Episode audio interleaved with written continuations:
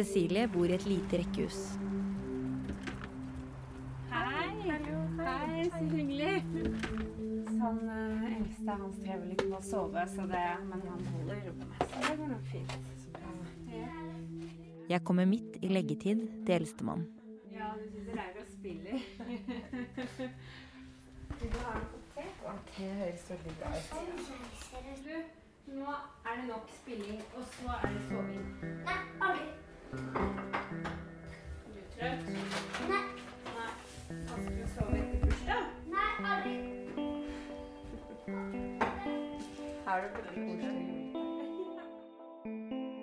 tror de aller fleste foreldre ønsker å ta de beste valgene for barna sine. Av og til betyr det å endre måten du selv lever på. Kutte ut røyk og alkohol under svangerskap, være hjemme med sykt barn selv om du har et viktig møte, velge skoleavslutning foran jobbfest. Men å ta disse valgene, det er ikke alltid like enkelt. Og de fleste av oss kan kjenne seg igjen i å stå i en spagat mellom livet før og etter man fikk barn. I denne episoden får du møte to kvinner som tok to valg som endret absolutt alt.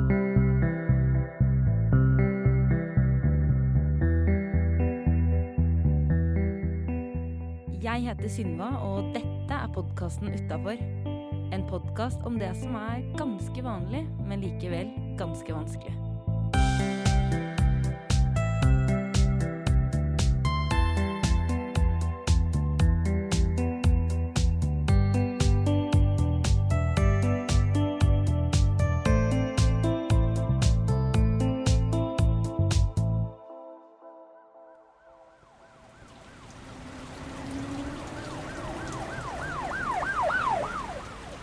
Det er oktober og en av de første virkelig sure høstdagene. På Plata ved Oslo S ligger løvet vått på bakken sammen med sprøytespisser og gamle sigarettsneiper. Klokka er kvart på ni, og dagens første jobbrush har roet seg. Cecilie har sovet ved inngangen til T-banestasjonen. Varm luft siver opp fra tunnelen og gjør at hun kommer seg gjennom denne natta også. Under øynene har hun mørke ringer, og huden kjennes klam. Kroppen hennes er tynn og sliten etter ni år med misbruk, overdoser og akuttpsykiatri. Cecilie har dårlig tid og går med raske skritt over Jernbanetorget. Hun skulle vært på Feldpleien for et kvarter siden for å hente nytt brukerutstyr. Den siste sprøyta ble brukt for å stagge frosten i går kveld. Tankene svirrer rundt neste skudd idet hodepinen legger seg som et stramt bånd over pannen hennes. Inne på Feltpleien i Storgata er det varmt, rent og veldig lyst. Cecilie kjenner vernepleieren som tar henne imot fra før. Hun er ikke så mye eldre enn Cecilie. I midten av 20-årene, kanskje. Praten mellom dem går lett. Hun forteller Cecilie om et prøveprosjekt hvor de tilbyr rusavhengige kvinner hormonspiral. Ja, så spurte hun meg om det var noen sannsynlighet for at jeg kunne være gravid. Så sier jeg nei, det, det tror jeg jo ikke. Eh, Men eh, vi, ja, vi tok en test da for å utelukke. Eh, Ja, så pakka jeg sammen tinga mine og brukerutstyret mitt og det jeg skulle ha med og gikk. Jeg Var på vei ut døra.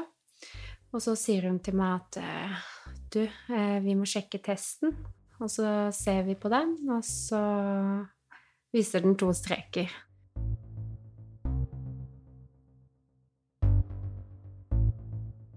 Vernepleieren og Cecilie ser på hverandre. Det blir helt stille. Cecilie holder seg fast i dørkarmen. Hun kjenner seg redd og urolig. Vernepleieren kommer bort til henne, tar hånden hennes og forteller rolig at pga. meldeplikten er hun nødt til å melde fra til kommunen. Men at dette, dette skal de ordne. Hun tilbyr å bli med til legen for å ta abort. Hvilken dag passer for deg? Så det var eh, en tanke som var litt sånn eh, vanskelig å svelge, da. At andre skulle bestemme over meg og, og min kropp og mitt, mitt valg og Cecilies uro forsvinner et lite sekund. Fordi jeg, jeg følte litt at alle tenkte at dette kommer jeg aldri til å klare, og nå skal jeg søren meg vise dem at det skal jeg klare. Så jeg tror det var kanskje noe av det som var motivasjonen, og, og den der tanken på at det var noe inni meg, da, som jeg måtte beskytte og passe på. Hun bestemmer seg der og da for å beholde barnet. Så gikk det noen dager, og jeg ble kalt inn til eh, et møte hos rustjenesten. Og så sier hun, eh, hun som jobber der, at nå, nå har du tre valgmuligheter. Og det ene er eh, å ta abort.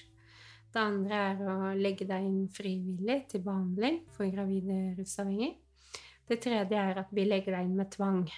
Og da blir du lagt inn en av de nærmeste dagene. Men hvis du velger det frivillige løpet, da, så tar det litt lengre tid. Da kan du være hjemme litt lenger. Etter råd fra familie og advokat gikk Cecilie med på å legge seg inn frivillig. Eller i gåsetegn eh, frivillig, for det er jo ikke Det er frivillig tvang? Det er frivillig tvang. Og jeg skjønte jo også Jeg kunne jo resonnere meg fram til, til selv òg at det var den beste muligheten min, da. Siden 1996 har paragraf 10-3 tillatt tvangsinnleggelse av gravide rusmisbrukere.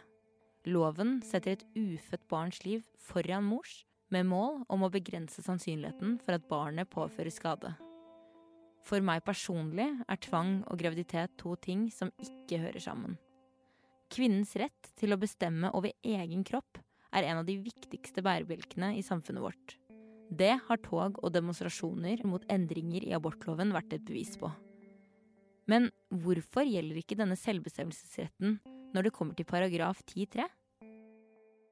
Tvang det er en lov som uh, bare Norge har.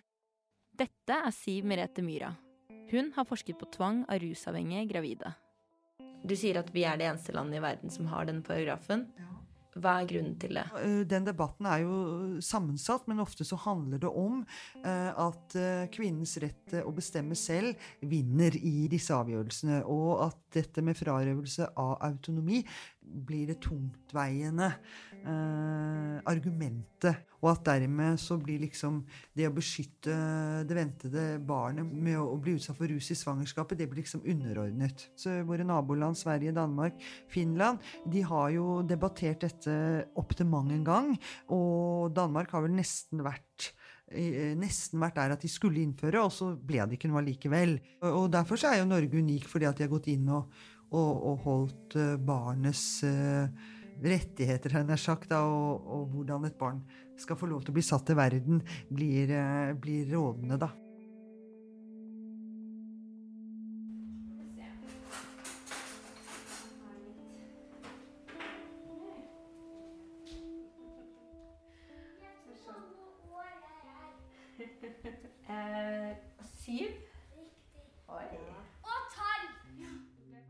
På institusjonen ble Cecilie tett fulgt opp av fagfolk.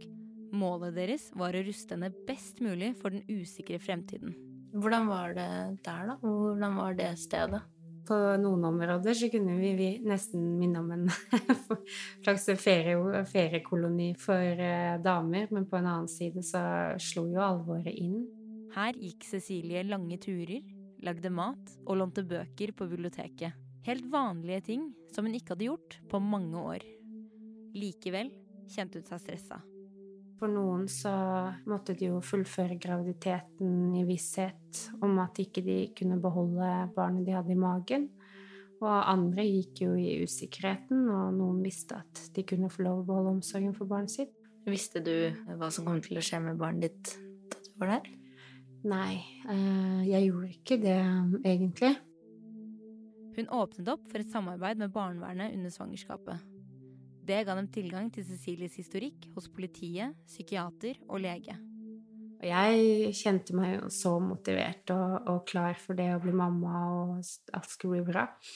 Men eh, når de hadde innhenta opplysningene, så da sa de det at de var ikke sikre på om jeg kunne beholde omsorgen. Og hvis jeg skulle beholde omsorgen for barnet mitt, så måtte jeg på et foreldre-barn-senter hvor de vurderer omsorgskompetanse. Hva følte du da da de sa det til deg? Nei, jeg syns jo det var urettferdig. Det, jeg, det, er vanskelig å se seg selv utenfra. Jeg syns jeg hadde vært flink. Jeg hadde vært rusfri nesten et halvt år og gjort alt riktig og var motivert. Og, og så jeg syns jo det var veldig vanskelig å forstå. Men etter mye om og men så gikk jeg med på dette foreldre-barn-senteret og tenkte at ja, det, da skal jeg vise at dette får jeg til, for det hadde jeg troa på. Noen måneder senere fødte Cecilie en frisk liten gutt. Sammen flyttet de rett inn på foreldre-barn-senteret. Her ble hun overvåket og vurdert som mor 24 timer i døgnet. De sa jo da jeg kom dit, at 80% av de som kommer hit, mister omsorgen for barna sine. Så jeg var jo livredd for å gjøre noe feil eller si noe feil eller eh, Det var ganske nylig når jeg kom dit, så var det en situasjon ved stellebordet. Og så sto jeg ved vasken og hadde stellebordet ved siden av. Og så skulle jeg strekke meg for å ta litt vann på en klut for å tørke med. Eh, og så da fikk jeg tilbakemelding etterpå om at jeg ikke hadde sikra barnet godt nok ved å holde på magen når jeg trakk hånda bakover.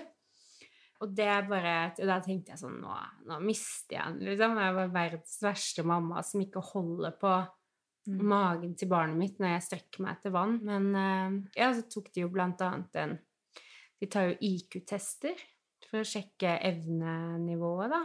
På om man har gode nok kognitive evner.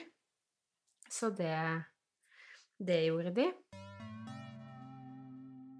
Etter tre måneder fikk Cecilie reise hjem med sønnen sin. Hun hadde bestått alle prøver, og i sekken lå papirer på god omsorgskompetanse. Men livet utenfor skulle ikke bli uten bekymringer. For meg så er det veldig vanskelig å identifisere seg med A4. Jeg tenkte jo at det er jo, det er jo ikke meg. Jeg har jo ikke levd et sånt liv. Og jeg visste jo ikke helt hvem jeg var uten, uten rus. Så, så det er jo litt som å begynne på nytt, da. Både Ja, hvem er det, hvem er jeg, og Nå måtte Cecilie for første gang i livet øve seg på å ta gode valg. Ikke bare for seg selv, men også for babyen sin. Jeg syns det var vanskelig å være på foreldremøte i barnehagen når han hadde begynt i barnehagen, da. Eh, Og jeg følte at alle hadde perfekte liv med hus og bil og båt og gift og Og jeg følte jo at det sto i panna mi. Jeg gjorde det. Var det skam? Det var nok veldig mye av det. Det var det. Redd for at andre skulle dømme. At andre skulle liksom tenke at eh, fy søren, det må være ganske umoralsk person å ikke være riktig skrudd sammen, tenke å kunne ruse seg og være gravid og ikke sant, alle disse forestillingene da, som man kan ha.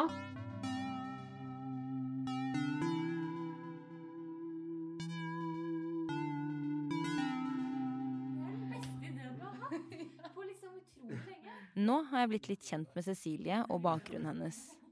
Jeg opplever henne som klok, reflektert og oppegående. Men hva tenker vi egentlig når vi ser en rusavhengig gravid dame på gata? Jeg hører med vennene mine for å få litt input på temaet.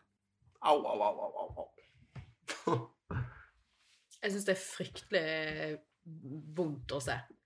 Skikkelig vondt. Både for eh, hun damen som er gravid, men spesielt for babyen.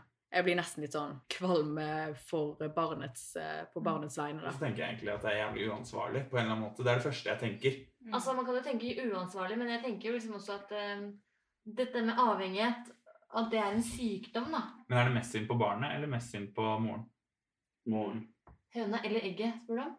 Jeg spør dem om vi bør være takknemlige over at vi lever i et land som tar vare på barnet gjennom en unik tvangsparagraf. Det, det hviler jo på et sånt premiss om at eh, denne personen ikke vet hva som er best for eh, en selv. Jeg Men- syns det er litt for sykt å legge noen av den grunn. Ja, det syns ikke jeg. Så tar man i utgangspunkt i at man tenker at her er det et liv som har allerede har liksom gått uh, ganske dårlig, som mens man satser på å gi det nye livet en god start. Da, at her er det mer å jobbe med, på en måte.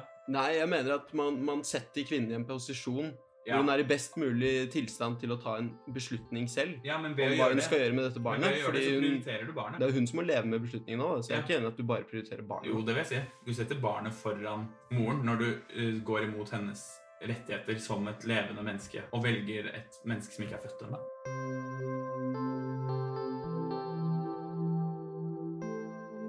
Det er mye av det som jeg har opplevd som jeg aldri ville vært foruten. Og noe som jeg godt kunne vært foruten. Men eh, det har jo forma meg til den personen jeg er nå. Dette er Siv. Siv ble også gravid som rusmisbruker. Kan du fortelle meg hva du heter, hvor gammel du er og hvor du kommer fra? Nå skal jeg bare si noe sånn i full fart. Jeg har sånn skikkelig problemer med å si alderen min. Oh, ja, men da trenger du ikke å si det. Vet du, jeg er veldig rar der. Eh, Det er sånn der eh, For det Når du har rusa deg så mye, så har jeg liksom det, Jeg vet ikke, det er, folk ler sikkert bare med, men det er en sånn greie jeg har. Så er det sånn der Jeg har stått så lenge så stille, så våkner du opp, og så er du plutselig blitt wow, jeg er så gammel. Ja. Så jeg har liksom problemer med å sammenligne meg selv med folk på min egen alder. Det er sånn der De sitter her, jeg får liksom ikke Jeg er helt sånn der røk. Hun har ildrødt hår, fire piercinger i ansiktet, og på underarmen står det I wanna live the life I wanna live i løkkeskrift. Så jeg pleier å fleipe og si at jeg blir ikke eldre enn 38. Så fleipa jeg med det var sånn der, i forhold til jobben og sånn. Så det. Det skal noen runder til før Siv og jeg får til å møtes. En morgen glemmer hun å skru på vekkerklokka. En annen dag er hun ikke i humør. Det går opp og ned. Jeg vokste opp i Kristiansand. Jeg var veldig sånn sportsidiot. Håndball var den store lidenskapen min. Mm. Faktisk så prøvde jeg jo hasj når vi var på håndballturnering. Og det fikk treneren min vite, så jeg ble nekta å spille håndball. Så det var liksom der ting begynte å skje. 15 til 16 så gikk jeg på det amfetaminkjøret. Så det gikk liksom slag i slag. Så det, da har jeg tenkt mange ganger på det, at hvis ikke han hadde nekta meg, så Ja, jeg kan ikke tenke sånn, men eh, eh, Kanskje jeg hadde spilt håndball ennå. Mm, Jeg trodde jeg tenkte at jeg skulle havne på landslaget, for jeg var ganske god, skjønner du. mm. Siv vokste opp i en utrygg familie med mye rusmisbruk. Jeg gikk ni år på grunnskolen. Det er det jeg har på i utdannelse. Og så flytta jeg til Oslo. Men det var jeg flytta til Oslo for jeg skulle i behandling, da. Her ble hun gravid. Når jeg ble gravid, jeg trodde jo at jeg skulle klare å ta vare på dattera mi. Eller klare å fullføre dette her, at jeg ikke skulle ha noe tilbakefall. Så jeg var jo ganske sikker på det, eh, så jeg ville jo ikke blande inn noe barnevern eller noen ting, og holdt det skjult så lenge jeg kunne. Så flytta jeg ut før jeg fødte, sånn at da kan de jo ikke melde meg til barnevernet. Så jeg liksom eh, planla det veldig bra. Da Siv ble gravid, fantes det ikke noe paragraf 10-3. Hva skjedde etter at barn ble født, da? Eh, Det gikk jo veldig bra en god periode. Og det var liksom eh, hun og meg som hang sammen hele tida. Og jeg var faktisk ganske sikker på at jeg, jeg skulle klare det. Etter et års tid kom barnefaren tilbake i bildet. Og han ønsket å bo med Siv og datteren. Ikke at jeg legger skylda på han, men han hadde jo en del utfordringer. Han var rusmisbruker, så han var i behandling. Og så kommer han på permisjoner til meg der, og dattera vår, og så håpte vel at alt skulle gå bra. Vi skulle være en liten familie. Men eh, han begynte iallfall å ruse og skulle ha rusmidler og skulle ha meg til å gå om det. Og, og da gjorde jo jeg det, da. Så begynte jo jeg å vikle meg mer og mer inn i det nettet sjøl. Til slutt så sier jeg jeg vil ha litt der også, og så begynte det sånn sakte, men sikkert. Mm. Mm. Og så ble det jo til at jeg rusa meg litt noen ganger når jeg hadde henne, da. Det ble litt kaos. Hun la seg frivillig inn på avrusning for å få orden på ting. Planen og avtalen var å være der en uke, for så å hente datteren sin hjem igjen. Men eh, jeg klarte ikke å holde ut den uka, så du kan si det sånn at jeg, jeg ga bort dattera mi for et skudd med heroin. For jeg dro ut, og da ga jeg henne bort, og da var hun borte. Så da ble det fosterhjem på henne. Si fikk være med på å plukke ut ny familie for den 18 måneder gamle datteren sin. Var det ditt valg at eh, hun flyttet til en fosterfamilie? På en måte så var det vel det. Altså, jeg gjorde det jo fordi at, eh, at unge og rus hører ikke sammen. Og jeg ville jo ikke at hun skulle opp, eh, vokse opp i rus. Det har jeg vokst opp i sjøl. Gi henne bedre forutsetninger enn deg selv? Ja. Gi henne ting som ikke jeg kunne gi henne. Det ble jo det. Når jeg leverte henne fra meg, så fikk jo hun andre muligheter. Jeg vet jo Det er vanskelig å si. Jeg vet jo hvordan det hadde gått hvis, ikke, hvis alt hadde gått bra. Det kunne jo gått veldig bra. Men, ja, men jeg vet ikke helt hvordan jeg skal få sagt det. Men jeg tenker etter. Ikke... Vil du ha mer pepperkaker? Jeg tar et par og litt vann til. Ja, jeg fikser vann, og så kan du ta pepperkaker. Det var plutselig så det sånn der. Du må få litt sånn eh, sorte hull av og til. Ja. Da Siv mistet datteren sin, ble ting veldig vanskelig for henne. Hun ruset seg for å flykte fra sorgen, og for å glemme alt som hadde vært. Hun havnet i fengsel, og mange år er bare en grå tåke.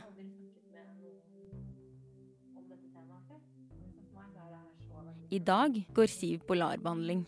Det betyr at hun får utdelt kontrollerte doser med metadon, som gjør at hun fungerer i hverdagen. Når jeg møter henne en sen kveld i januar, har hun nettopp vært på yogareise i India. Skal jeg lukke det, da?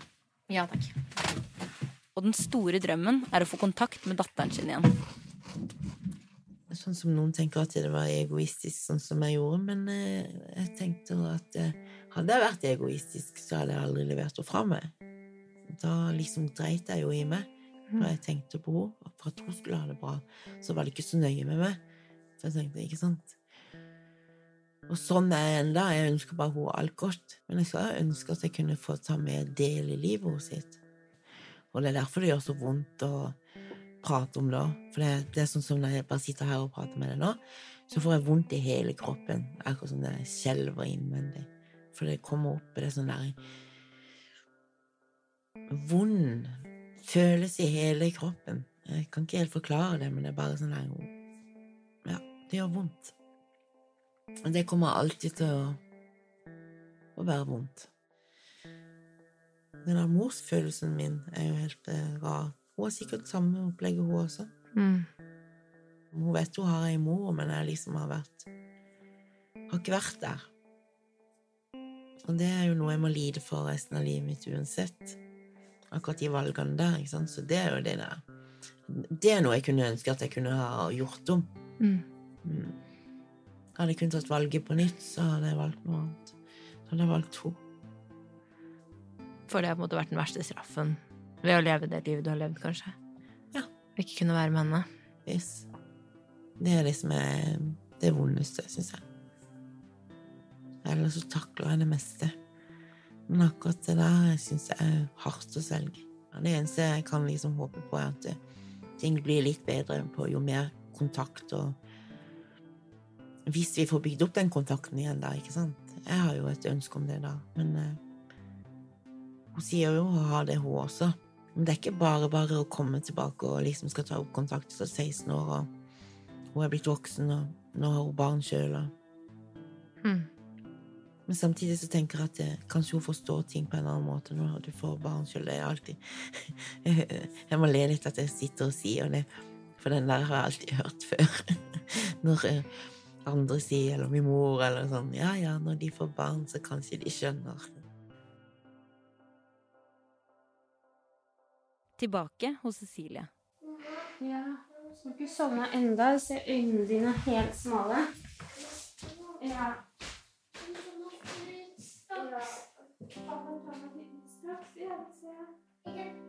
Cecilie har fylt 31 år. Og selv om det er knappe ti år som skiller tungt rusmisbruk og livet hennes nå, så har likevel alt forandret seg. I jobben som barnevernspedagog i den kommunale barnevernstjenesten hjelper hun mennesker som seg selv hver eneste dag. Før hun drar og henter de to sønnene på fotballen og skynder seg til foreldremøte. Dette tror hun skyldes de små, gode valgene hun tok underveis. Helt vanlige rutiner som til sammen ble et liv. Man tar jo uendelig mye valg i løpet av en dag. For meg så handla det bare om å ha på vekkerklokka, så jeg kom meg opp til rimelig tid, at jeg fikk en god døgnrytme. Det handla om det å spise frokost og lage middag. Se på værmeldinga, ha en rutine på det, eller lese avisa, overskriften på VG. fordi da hadde jeg i hvert fall noe jeg kunne snakke med folk om, da. Um, for når jeg var aktiv i rus, så visste jeg jo ikke hvem som, helst ikke hvem som var statsminister engang. ikke sant? Det var jo helt Jeg visste ofte ikke hvem dag det var, noen ganger ikke hvem måned det var. Jeg hadde jo ikke noe struktur. Fant du glede i det å ha noen holdepunkter? Jeg fikk ikke noe sånn med en gang glede av det, fordi at jeg syntes jo det var tungt òg, men når jeg repeterte det og gjorde det, og det ble på en måte mer en sånn integrert del av meg å bare gjøre disse tingene og, og da når jeg igjen reflekterte over det at eh, nå lager jeg meg faktisk middag hver dag Og det Jeg hadde som mål at hvis jeg kunne lage middag to ganger i uka, så var det veldig bra. Mm. Eh, og så ble jo det til tre ganger i uka, og fire ganger, og fem ganger, og seks ganger, og så sju ganger. De bitte små, gode valgene man tar, og også litt større valg, ikke sant. At eh, hvis en fra miljøet da skulle ringt meg, skaffa jeg meg hemmelig nummer og sånn, da. Det, jeg ønska ikke at noen skulle ta kontakt, og gjorde en del sånne ting for å beskytte meg selv. Og liksom tenkte sånn hvis noen fra rusmiljøet tok kontakt og spurte om jeg ville gå på kino, hva, hva ville jeg gjort da? Altså jeg spilte disse filmene litt sånn i hodet, da.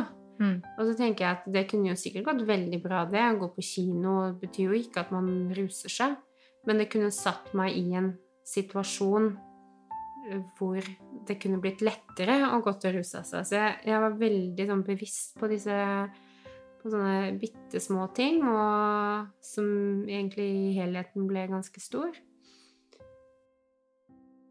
Siv og Cecilie hadde ganske likt utgangspunkt, men historiene deres endte likevel veldig forskjellig. Om det er pga. en tvangsparagraf eller ikke, er umulig å si.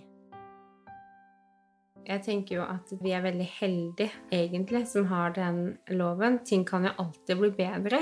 Men øhm, selve lovverket tenker jeg er øh, Jeg tenker jo at det sier noe om vi tar mennesker på alvor, da. Og har lyst til å gi dem en reell mulighet til faktisk få lov å prøve, da. Og faktisk gi den kvinnen en mulighet til å få lov å bli mamma. Ikke, hvis vi ikke hadde hatt det lovverket, så er det jo ikke sikkert jeg hadde vært rusfri i dag. Men det er også mye som kan gjøres av oss rundt, mener Cecilie. Disse små tingene som egentlig er veldig viktig. Være den mammaen i barnehagen da, som bryr seg litt ekstra og spør øh, om barna har lyst til å leke en ettermiddag. Eller eh, invitere på middag, eller gi bort en pose med tøy som ikke passer lenger. Hvis man kan gå litt mer opp på sånn systemnivå, så tenker jeg at det er viktig at man tilbyr kommunene som tar imot jentene når de flytter hjem igjen fra institusjon eller foreldre- og barnesenter, at man tenker hva, hvilke tilbud har vi, da? Har vi et sted man kan være? Og jeg hadde i hvert fall selv veldig dårlig økonomi, og det der å skulle fly rundt til alle mulige avtaler med buss Da hadde jeg 600 kroner å leve for, og så skal jeg bruke 300 kroner av de på buss for å klare å komme meg hit og dit. Og heller tilby at eh, vi kan komme hjem til deg, så du slipper å stresse rundt. Altså, så enkelt. Mm. Og så tenker jeg at det er viktig at um, man også får håpshistorier, da. Det, det har vært viktig for meg at jeg har fått lov å høre, høre på at andre også har klart det. Det har vært kjempeviktig. Å liksom ha noe, noe å strekke seg etter. Litt den derre tanken at ja, hvis du klarer det, så skal også jeg klare det.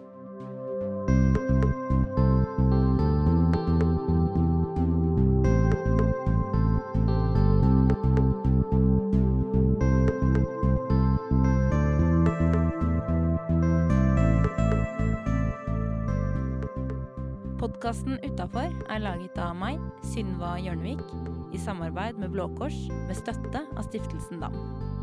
Neste uke får du møte Annika. Hun og barna må leve for under en tusenlapp i uka. Det kan være sånn. Da lyger jeg til jentene om at jeg har spist på jobb før, og så lager jeg bare middag til de, og så spiser jeg liksom restene som er igjen på fatene deres. Det er ikke noe kult. Det høres ikke greit ut. Nei.